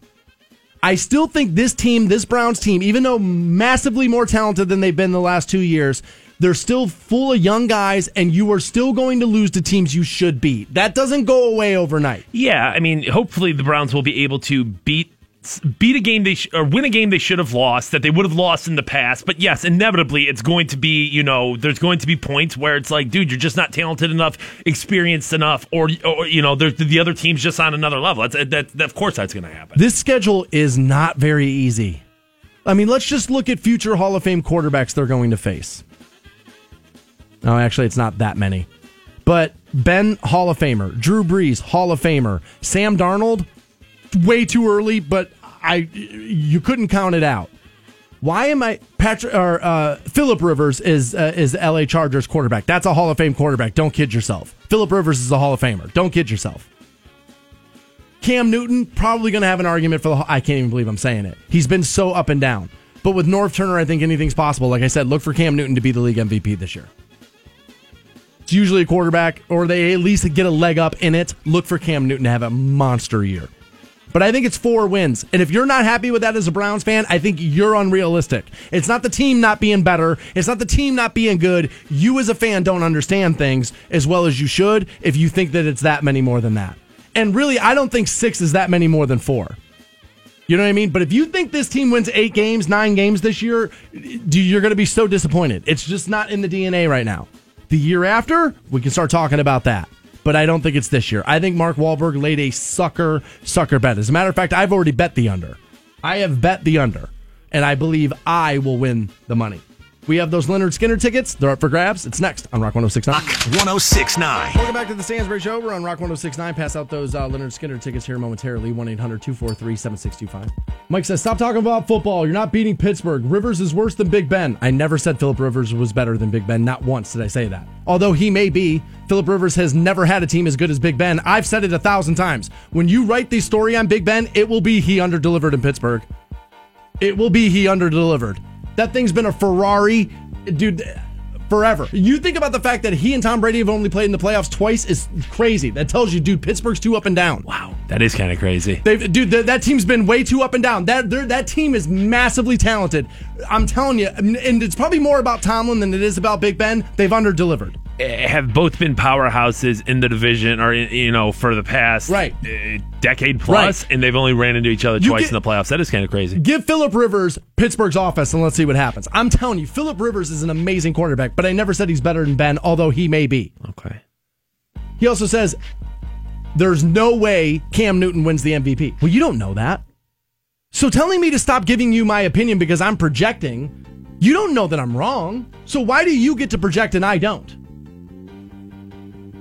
You just want us to stop the show you just want us to turn it all off turn the lights down you want it to be over if that's your point i guess we'll, Welcome to radio. I have to, I, I have to project. Yeah, well, I have to give you. I'm giving you what I think is going to happen. Here's the other thing, guys. I'm not afraid of being wrong. I know you think because I say this is what I think is going to happen. That when it doesn't, that I'm supposed to be ashamed of that. I'm not. I'm not from the social media generation, dude. I don't live and die by likes and retweets. I don't. As a matter of fact, I don't even care about them. I, I, don't know why it's so much this way in sports, but like predicting sports almost has become more important. Or like, well, you don't know what you're talking about because you got a prediction wrong, as opposed to like analyzing sports and being able to look back and say this is what happened. I don't know why that is, but I do think that's the case there. Now I'm being told that, that I'm being laughed at because Pittsburgh won two rings, and I'm calling that underdelivered. Yeah, you had the ability to win four or five. You you, you should have won more rings than that. At the end of the day, look at the. What do we always say? Brady can't be the best because he didn't win four in a row like Montana. He didn't go undefeated in in in, in Super Bowls. This- We do it with LeBron. LeBron's got three rings. People tell me he underdelivered. Probably did so far. Eleven years with the Cavs, he definitely did. I mean, uh, 15 years into his career, the greatest player of all time. Three rings. Three rings. I It's can, you, can, you can make the argument. It's not about the amount of rings you have, it's about the amount of rings you were in a position to win. It will be in the end. Now, there's a couple of reasons why the NFL media won't slam Mike Tomlin harder than they do other coaches. Want to take a guess what a couple of them are? Obviously. We know what the real we know what the game is here. Mike Tomlin has been not been his feet have not been held to the fire over the fact that his team is up and down week in and week out. They're too emotional. They're way too emotional. Now that may be different this year, but Le'Veon Bell saying, "I don't know if I'm going to play. I don't know what's going on here. This and that doesn't really matter. At the end of the day, dude, they'll f- pipe in another qu- another running back, and Pittsburgh will be just fine because of how many amazing offensive talents they have on that team. They should have won more, or at least this. They should have been in more Super Bowls. As far as making the Super Bowl goes, they've underdelivered on that. I'm sorry, they have. We would be judging any other team, not the Steelers, more harshly on that. We would.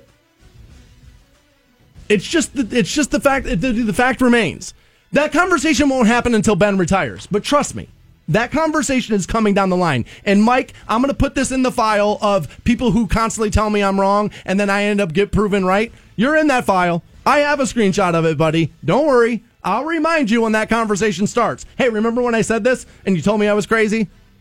I'll remind you. I'll be right here. By the way, everybody always tells me I'm not going to be here anymore because my predictions are always crazy. Yeah, I remember when my prediction of LeBron James playing in the Western Conference was crazy. Yeah, I remember that. Yeah, I remember that being crazy. I remember when my prediction of Ronda Rousey getting knocked out by Holly Holm was crazy. I remember when everybody told me my career was going to be irrelevant then. You don't know what you're talking about. What happened? Ronda Rousey got knocked out by Holly Holm. I told you that was going to happen. It's no more than I think it's I think it's under 5 wins this year. I think it's 4 wins. I think it's 4 and 12. Oh my God, it's hard to get to the Super Bowl when you have Spygate. Literally every team in the world was recording those practices that way. They all came out and admitted it. The Patriots were the only ones who anybody had an issue with. And it's because Indianapolis ratted them out. Every team after that said, oh, yeah, we do that. Every team cheats. Don't talk to me about the Patriots being. che- See, this is what this is what I'm saying. The Patriots aren't cheaters. Their system is being better than you. Their system is by you know what their system is? The quarterback saying, "I don't want to be the highest paid player on the team, so you can outfit me with players who can play this goddamn game." It's next man up. That's why they win. Look at what's happening in Seattle right now with the Seahawks. You know why, dude? That the entire thing is breaking up because the team had too much power. Belichick has the power in New England. That's why it's a machine, and that's why they win. I mean, Philly just won the Super Bowl. I know, but Tom's got five, dude, five, and it's because Belichick runs the room. Players aren't empowered to talk about politics. They're not empowered to talk about what's going on in the world. He puts the foot on the throat and demands greatness from you, and they win. Mike Tomlin doesn't, which is why they're an amazing regular season team. And then in the end of the season, it's a mess because he won't handle the emotion of the room. He's up and down. He is too up and down. Those Steelers teams, I'm telling you, the story will be they underdelivered. The expectation of the average fan is going through the roof. I would agree with you that if it were my fan, if it were my franchise, two rings, I'd be like, dude, I'm good. I got the two rings. But if you're sitting here telling me two rings quiets down current fan bases of sports teams, you're out of your mind.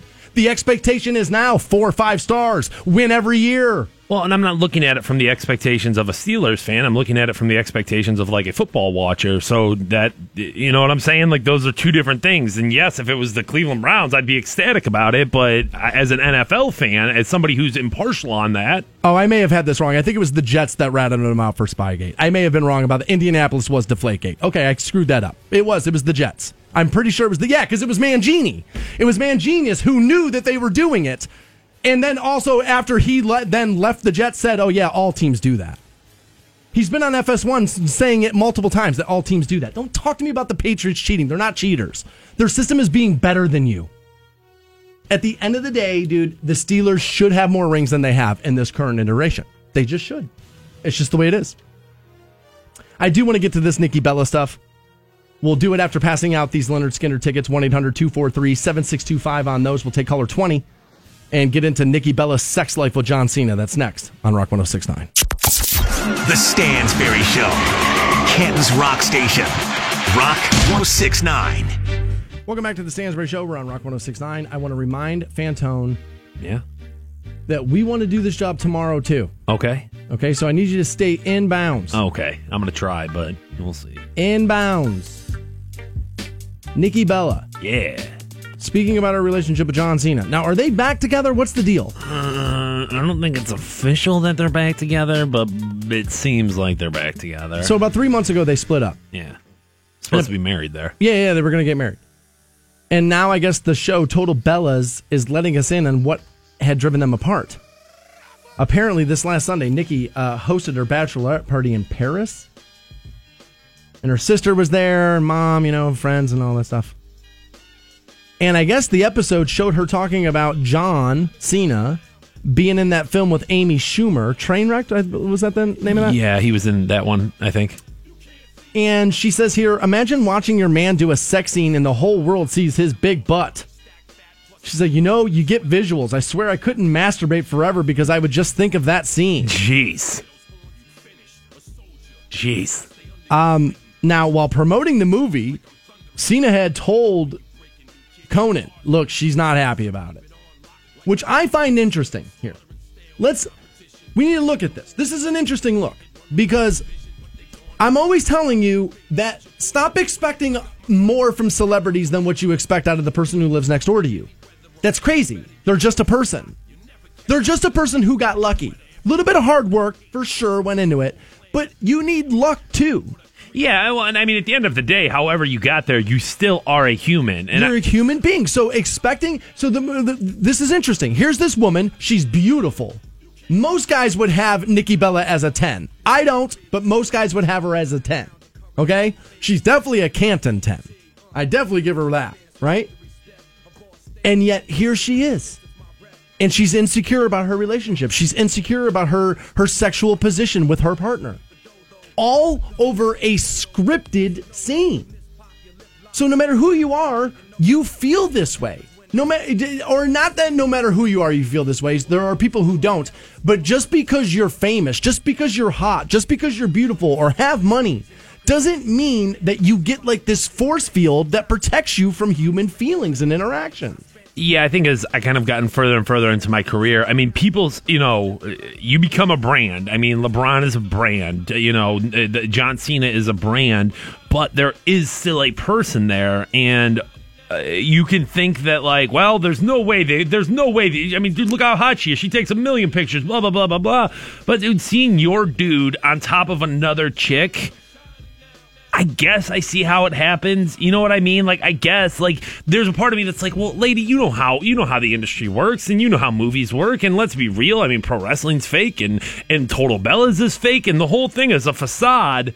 But still, that visual of him, you know, humping it up with Amy Schumer, which let's be real, you would think if anything, like, dude, I know he's not cheating on me with her, but still, I've always thought it's weird too. Of like, once you get into that into that world of you're viewed as like celebrity hot, like you are being masturbated to on a regular basis. Yeah. that's gotta mess with your head, dude. It does. Like, I mean, I, it messes with my head sometimes that Canton, Ohio, is listening to me. Now imagine the entire world masturbating to you. Yeah, I, had, I once had a girl tell me I was a target once when we were in bed. She was like, "Yeah," she's like, "I knew this was to happen. You were a target of mine," and I was like, "All right, that's hot on some level for sure. It is, but it's also like off-putting because it's like, oh my god, this is a lot of pressure for me right now."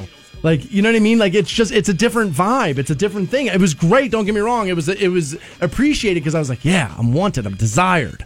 You know what I mean? Like that part played into my Right. manhood, but there, the other part was like, oh god. Like, dude, Jesus Christ, you better step all the way up here. And I don't think I did. Now, at the end, end, of the day, end of the day, every every woman, I would say every person, at one point or another, somebody has masturbated to thinking about you.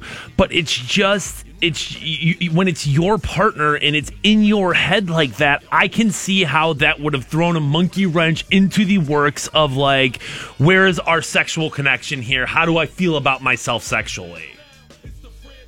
It's a it's a very interesting thing. I just uh, to me it's very reassuring and refreshing to have people that are considered to be famous, celebrities, attractive, all these things to be suffering from the same feelings that we have. And I wish more celebrities would would would bear all and tell you stuff like this. But the problem is is they won't. And you know why? Because you'll stop treating them like celebrities. If they relate to you too much, you stop treating them as if they are special. Trust me, I kind of know what I'm talking about here. I tell Fantone this all the time. The fact that we're as approachable as we are, I think at the end of the day, doesn't help us as much as it hurts us. Is because it doesn't feel special. I just feel like some dude you know. And sometimes that can hurt you. I think when you take a look at some of the other models, some of the other radio guys use, and stay behind that velvet rope, I think sometimes it helps them. I just can't do it that way because I don't know how to do this that way. And that the only way I know how to do it is to be 100% authentic to who I really am. And this is who I really am. But that's interesting that Nikki Bella feels that way. It's very, I think, honestly, I bet there are women listening right now that go, oh, you know what? Good. Somebody that beautiful, somebody that with that much money could still feels the way I do. That this, this isn't about me. This is just about how people are. I bet that's refreshing for a lot of people to hear that. We do have more Stansbury Show for you. Hang on.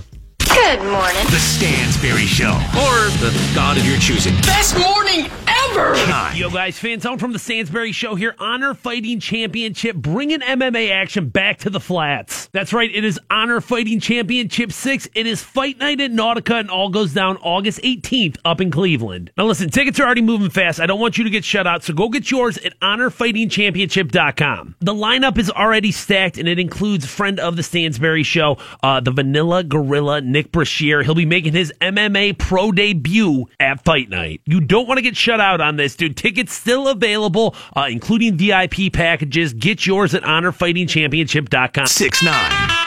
Welcome back to the Stansbury Show. We're on Rock 1069. God, Steelers fans are the worst. You may be the only fan base in the world worse than Ohio State. Jeez. Like, honestly, dude, I'm a Buckeye fan, but Buckeye fans are obnoxious, but Steeler fans are way worse, dude.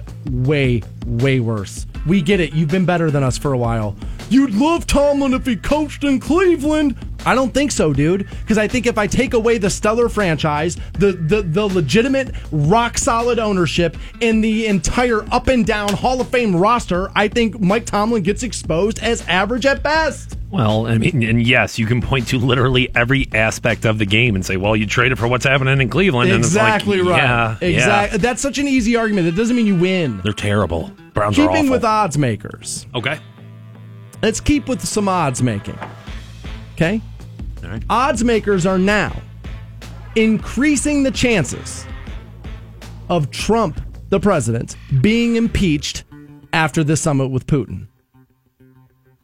The odds of him being impeached are rising. Now, before we go any further, I want you to understand I've been staying away from the president for the last few days, haven't I? Stayed away from the NATO thing. Feel Stayed like- away from the Putin thing. I feel like weeks it's really been, and I've been trying to stay away from it because not it's, arguing. because it's because it's so crazy because people get so crazy about it. We've reached a point where I can't ignore it anymore, and I have to do it. I feel as if Donald Trump has been president for 25 years. I feel like he's been president forever. There were long stretches in other presidencies where I could forget who the president was Right. because he was on TV for the State of the Union, and outside of that, nobody thought about what was going on. I want that back. Give me that back. I this over-engaged culture, but yet this over-engaged, undereducated culture has got me like to the point where I honestly can't even keep up with this stuff anymore. It makes me crazy. there was a point I'll, I'll always remember, like right after the election, and I think it was the next day, you and I, and it was off the air, and we kind of said to each other, "Well, like whatever happens, we're gonna have content for the next four years." And now it's like, ugh, dude, just I don't want it anymore. Can't I don't want anything to do with it anymore. So they've increased the likelihood of Trump being impeached on Tuesday from eight to one to two to one. Wow. Wow. It, it when it first came out, it was twelve to one and moved to eight to one. Now all the way down to two to one. Now this is all over this piece of audio that happened, where they were talking about the Russia interference, and then this happened. All I can do is ask the question. My people came to me, Dan Coats came to me, and some others. They said they think it's Russia. Uh, I have uh, President Putin. Uh, he just said it's not Russia. I will say this I don't see any reason why it would be. I said the word would instead of wouldn't. The sentence should have been I don't see any reason why I wouldn't or why it wouldn't be Russia. So. Now, isn't that the way you're more likely to say that? Like, I feel like if I'm going to say something, I would be more likely to say, I don't see any reason why it wouldn't, versus, I, I don't see any reason why it. W-. Oh, I guess maybe either. Yeah, you could say it. Just it honestly depends on what you're trying to I think say. maybe I would say it more likely if I was saying well, wouldn't, but that doesn't necessarily. I, I you know, th- th- that doesn't necessarily mean that. And so, like, uh, here's my issue. Whether or not he said what he said, this and that. Any other president in the history of this country, the conversation we would be having today about this would be is it okay to have a leader who is not articulate enough to nail that statement when it needs to be nailed. Especially when you think about the fact that this Russia thing didn't fall out of the sky. They've been trying to sling this around his neck forever. He's known they that they that that the media feels like he colluded with Russia. Now, it's important to point this out and Trump fans, I'm going to throw you an olive branch here. It is very possible for Russia to have interfered with our election and Trump to have not been a part of that. That can happen too. I don't know what happened, neither do you. Dial it down a little bit, but it is possible that it happened and Trump was not complicit. That is possible.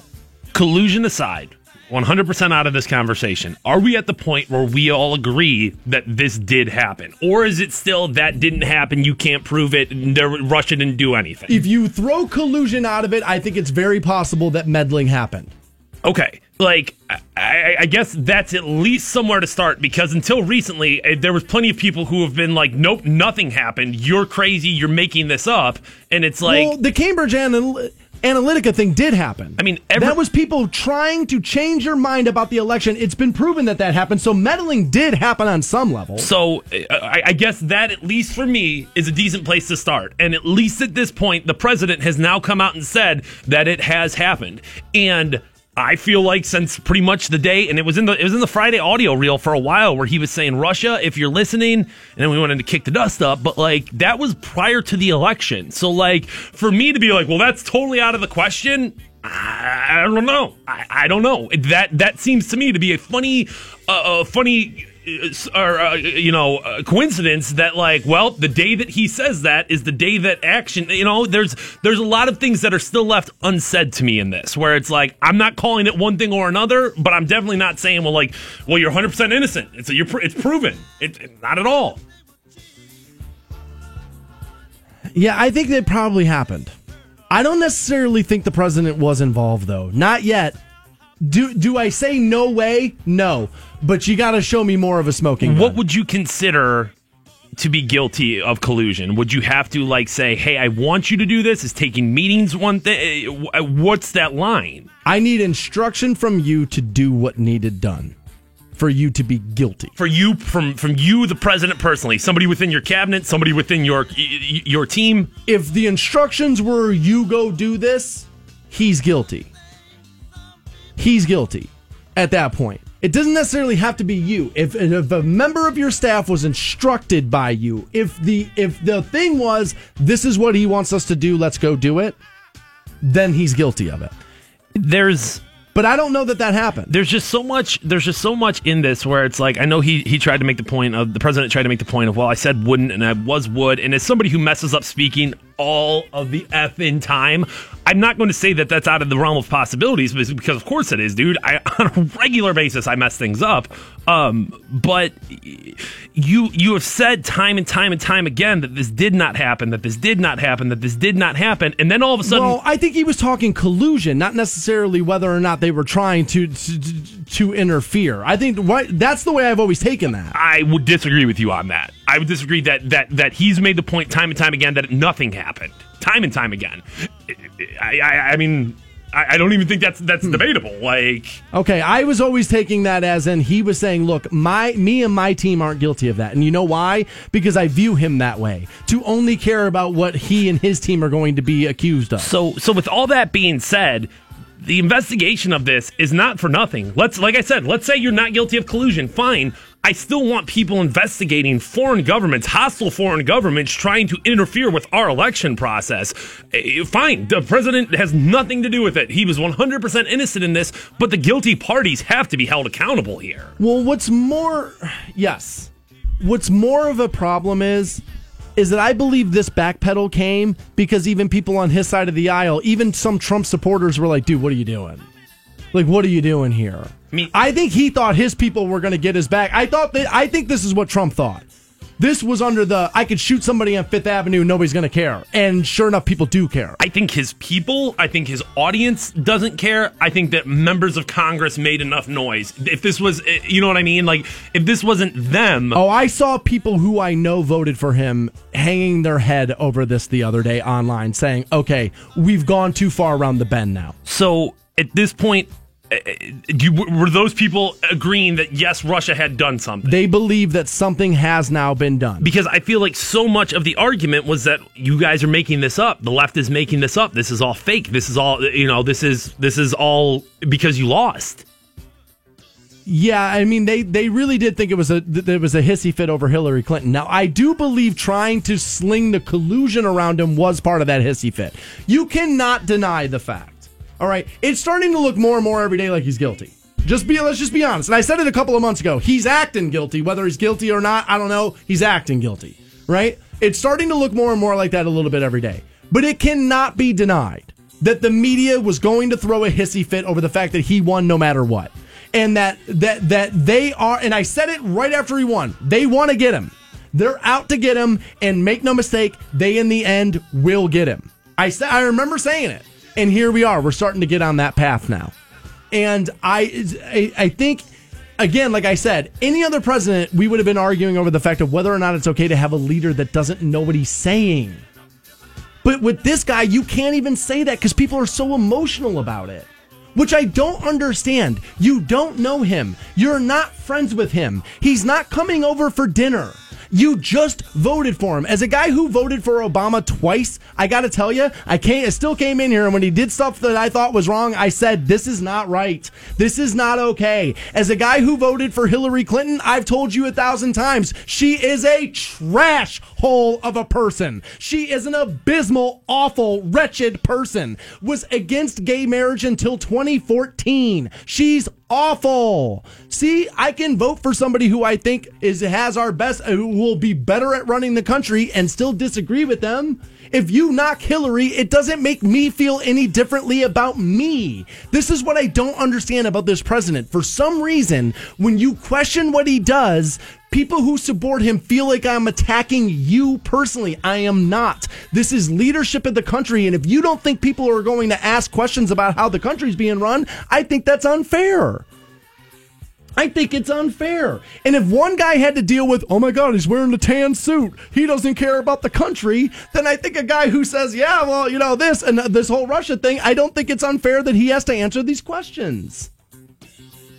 I feel like he has been president for 30 years. I feel like I have just been in this bubble for so long, and Fantone's right. There's a little bit of me that just wants it over. Because I thought I was getting four years of nothing but nonstop comedy. I thought I was getting four years of, oh my God, did you see this? But we can't. We we couldn't. We couldn't talk about it when he was raw dogging porn stars because it was like, dude, I, I, I don't want to deal with it. And if we can't do that, what, what are we gonna do for the next two and a half? This is okay. Again, now this Pittsburgh fan that was all on me turns out you're a big, huge Trump supporter. Surprise. And so now I'm getting all these memes that are filled with fake information that aren't real. Yes, and th- let's let's let's address this too. So I see this photo all the time in the news, uh, like all over the internet. Bill Clinton standing there with Putin. Obama standing there with Putin. Oh my God, Hillary standing there with Putin. Why is Trump shaking hands with Putin now the problem? Guys, if you don't realize that the relationship between those people is different, you don't want to see the fact that that relationship is different. I'm not going to be able to say or do anything in this room that shows that to you. You either can see it or you can't. It's one of those things. It is a different relationship and it worries some other people. It doesn't worry me as much as other people. This is much like the North Korea thing. Remember, I was like, ah, guys, this is much ado about nothing. Relax. We're going to be fine. Sure enough, here we are. We're all right. Things are fine. Remember the big button on the desk? Oh my God, he's an idiot. He's going to get us blown up. No, we're all right. We're all right. This will blow over too. But if people are meddling in our elections, interfering with our elections, however you want to say it, that's a problem. I'll remind you, however, though, American, that we interfere with every election all over the planet. You don't care about that because you think it has America's best interest in heart, best interest in mind. Here's what you got to realize maybe, just maybe, America's not always right. Do you ever look at it through that filter? Go back and look at all the wars this country's been in. You just look at it through the filter that, well, our, uh, we're America, so we're right. Maybe you're not. Maybe you're not. Maybe you shouldn't be meddling with other people's elections, especially if you don't want people doing it here. What's good for the goose, right? It's what your parents would have said to you when you were a kid. But it's starting to look more and more like there's issues here. I don't know. I wasn't there. I'm not going to go crazy. I don't think Trump's the biggest problem in the whole world, the way a lot of other people on my side of the political aisle want to try to tell you it is. But it's starting to look more and more like their problems. And guys, it's been how many press secretaries now? It's been how many of this? How many people have come and gone? Five people were indicted. Guys, no matter by any metric you want to use, this presidency is on fire. By any metric you want to use, it is unsuccessful. I, I that's not my opinion. I'm just showing you by any metric you want to use. This thing is loose and being run by the by the seat of our pants. Now maybe that's the way it's always been. I don't know, but it's pretty scary. That part's a little terrifying. And again, we would be arguing over whether or not the president, whether or not it's okay for our president not to be articulate with any other man.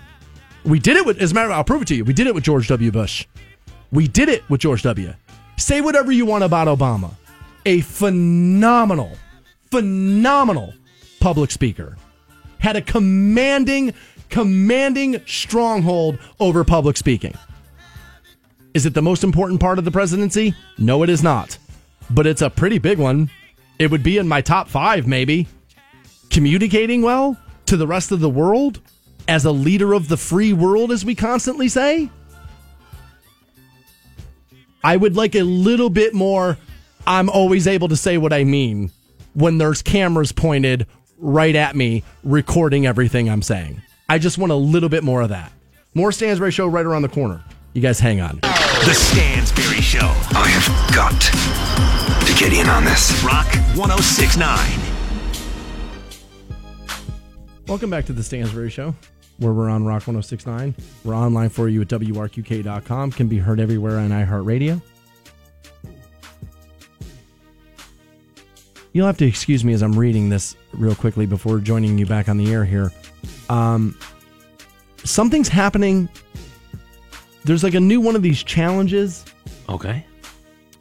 Now, I have not listened to the new Drake album a ton. Uh, Scorpion is the name of it. I guess it broke all kind of records on iHeartMedia and like all the other streaming services. I guess it broke like a ton of records.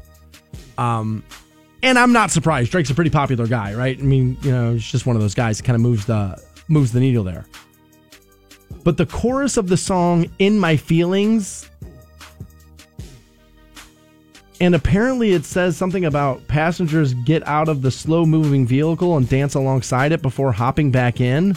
Okay. It's known by the many hashtags. There's hashtags in my feelings. Am I saying this right, internet? Hashtag Kiki Challenge, K E K E. Yeah, he's talking about this chick named Kiki in That's the, what I assumed. song. Yeah. yeah, that's what I assumed. The girl Drake's okay in the song. And then another hashtag is do the shiggy. It started, I guess, comedian Shiggy posted a video pulling out all his moves as uh, as he jumped out of a moving car. People are now doing this. I've got Instagram videos of girls doing this. This isn't new. I mean, ghost riding the whip has been a thing forever, right? And this is the same thing as you're getting out of a moving car and like dancing alongside of it and jumping back in, right? Okay, now when I lived in Cleveland, every Saturday night the East Bank of the Flats Right. was like ghost riding riding the whip like central, right? Like it, like th- there were a couple of those clubs that were right there and more of that was just door open like sit well, I mean, I guess it's the same thing. So they were kind of like sitting in the windowsill, but this woman like dude, this is like a quarter of a mile. Like she's not full in front of her car. I mean, like, now, is there a new interest in it or a new because it, it became a new pop culture thing? But, like, this, I mean, I'm oh, the video I'm watching right now, this is 10 plus years old, and Oh, this girl falls down and almost gets run over by her car. these people are jumping out of their cars, jumping onto their hoods right here while the car's still moving. Yeah, I saw this in New Orleans when I went down for Mardi Gras. And again, I went down year 2002 and then I went back the next year, 2001. Um, and so you saw a lot of it down there. So yeah, it's not necessarily new. Um, this is definitely the most accident. Man, that girl's kind of hot too, but she just takes this serious L jumping out of that car. Eh, dude, it's like, eh, I mean, it's like Teen Wolf, remember? I mean, I'm sure you had a buddy who was like, dude, you know what we're doing? We're Teen Wolfing it. Eh, you don't remember this story? What, what was it? You or no? Was your buddy got up? No, Hold dude. on, what like, no, no, no. Like Teen Wolf came out, Right. And again, when you have an older brother, what you are Oh, is the test dummy. That's all you are is the test dummy. So they took me to Masara's parking lot in Twinsburg. Masara's was like a grocery store. I don't even think it's there anymore. And like they waited until like the parking lot was empty after everything was like closed. They put me on top of the roof of like the van and like the made me like they made me surf it.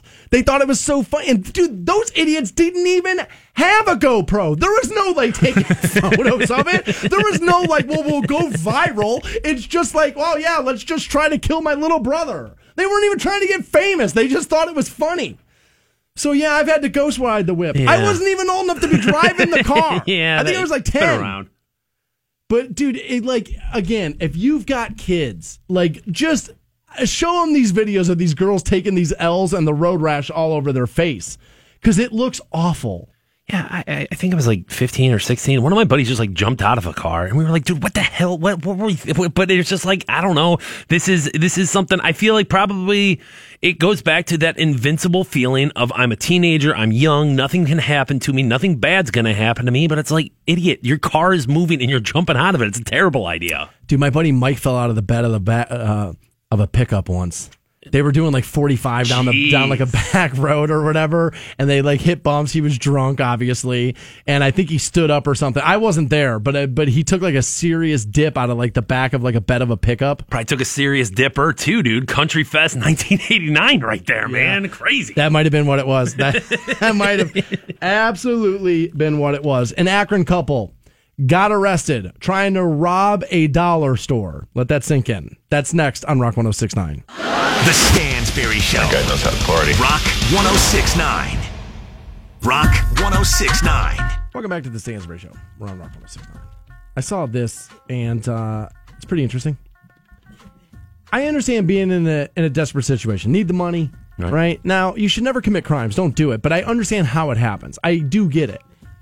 But in Akron the other day now, where a couple held up a Dollar General, I believe this was. No, I'm sorry, Family Dollar. And South Arlington there. They stole $200 worth of NyQuil. This was Monday afternoon. Uh, they were approached by a manager about shoplifting after she spotted them taking hundreds of dollars worth of the over the counter meds. Uh, the manager then says, Hey man, what's uh, going on in that bag over there? So there's a struggle over it. According to the police, the man pulled up his shirt and then whipped out a firearm and said he would shoot the employee if she called the cops. Yeesh. Bad news bears. The robbers then left the store, drove off in a white four door Pontiac Bonneville. Uh, the back window broken out, covered in plastic. Anybody shocked? Not me at all. no. The first uh, uh, suspect has been described as a black male, about 18 to 20. Uh, six foot tall, weighing around 160. Last seen wearing a gray hooded sweatshirt, black sweatpants. Uh, the second uh, suspect, female, Hispanic, about 18 to 20 about five foot. She had a white tank top, pink shorts, and sandals on. Um, I'm guessing. At first, I was like, "Oh, they're looking to make meth." Right, because I know sometimes like some of the cold medicine, like sometimes like the pills and stuff, you crush it up, and that's like one of the components in meth. I don't really know how to make it, thank God. Yeah. Uh, but that, like I know that that can kind of go into it. Um, but this is if it's more just the Nyquil cough syrup, this is more about just drinking the cough syrup and getting high. What the rappers call lean. Yeah, but doesn't it have to have codeine in it? Like you just can't you just can't take like normal cough syrup and be like, "Hey, I'm going to get high off of this." It's got to have codeine in it. So like I don't think the Dollar General is going to have codeine out. You know what I'm saying? Like that's not that's not I, that's narcotic that you're getting into right there. They're just not going to have that out there, I don't believe. I think you're applying too much logic to the criminal. I Oh, think- so they just grabbed and I ran. think I, Okay. I, I think you Okay. may be giving too much credit to the criminal. Okay. I just to me it's like well they're not just going to leave I mean like even if you go to like any any any convenience store or whatever they give you that you have to take it up to the pharmacist they give you that little like piece of plastic that says like you know with codeine or Sudafed or whatever it is and then you have to take it up there and, and they'll give it to you so. But you're right. I mean probably just like hey we can steal all this stuff and we're gonna make drugs out of it. I, I could see that being the case. Dude things have been bad in Akron recently man. A lot of a lot of gun violence a lot of stuff happening up there. Hope they get your act together guys. Yeah, I don't know what's going on in that city up there.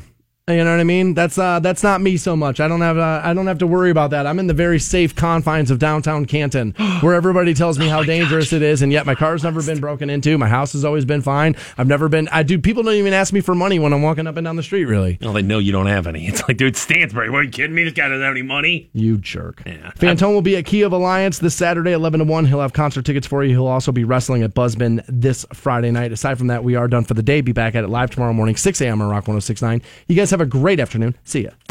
The Stansbury Show We may not be a global epidemic yet. on iHeartRadio, This is a dream come true. Canton's Rock Station. Rock 1069.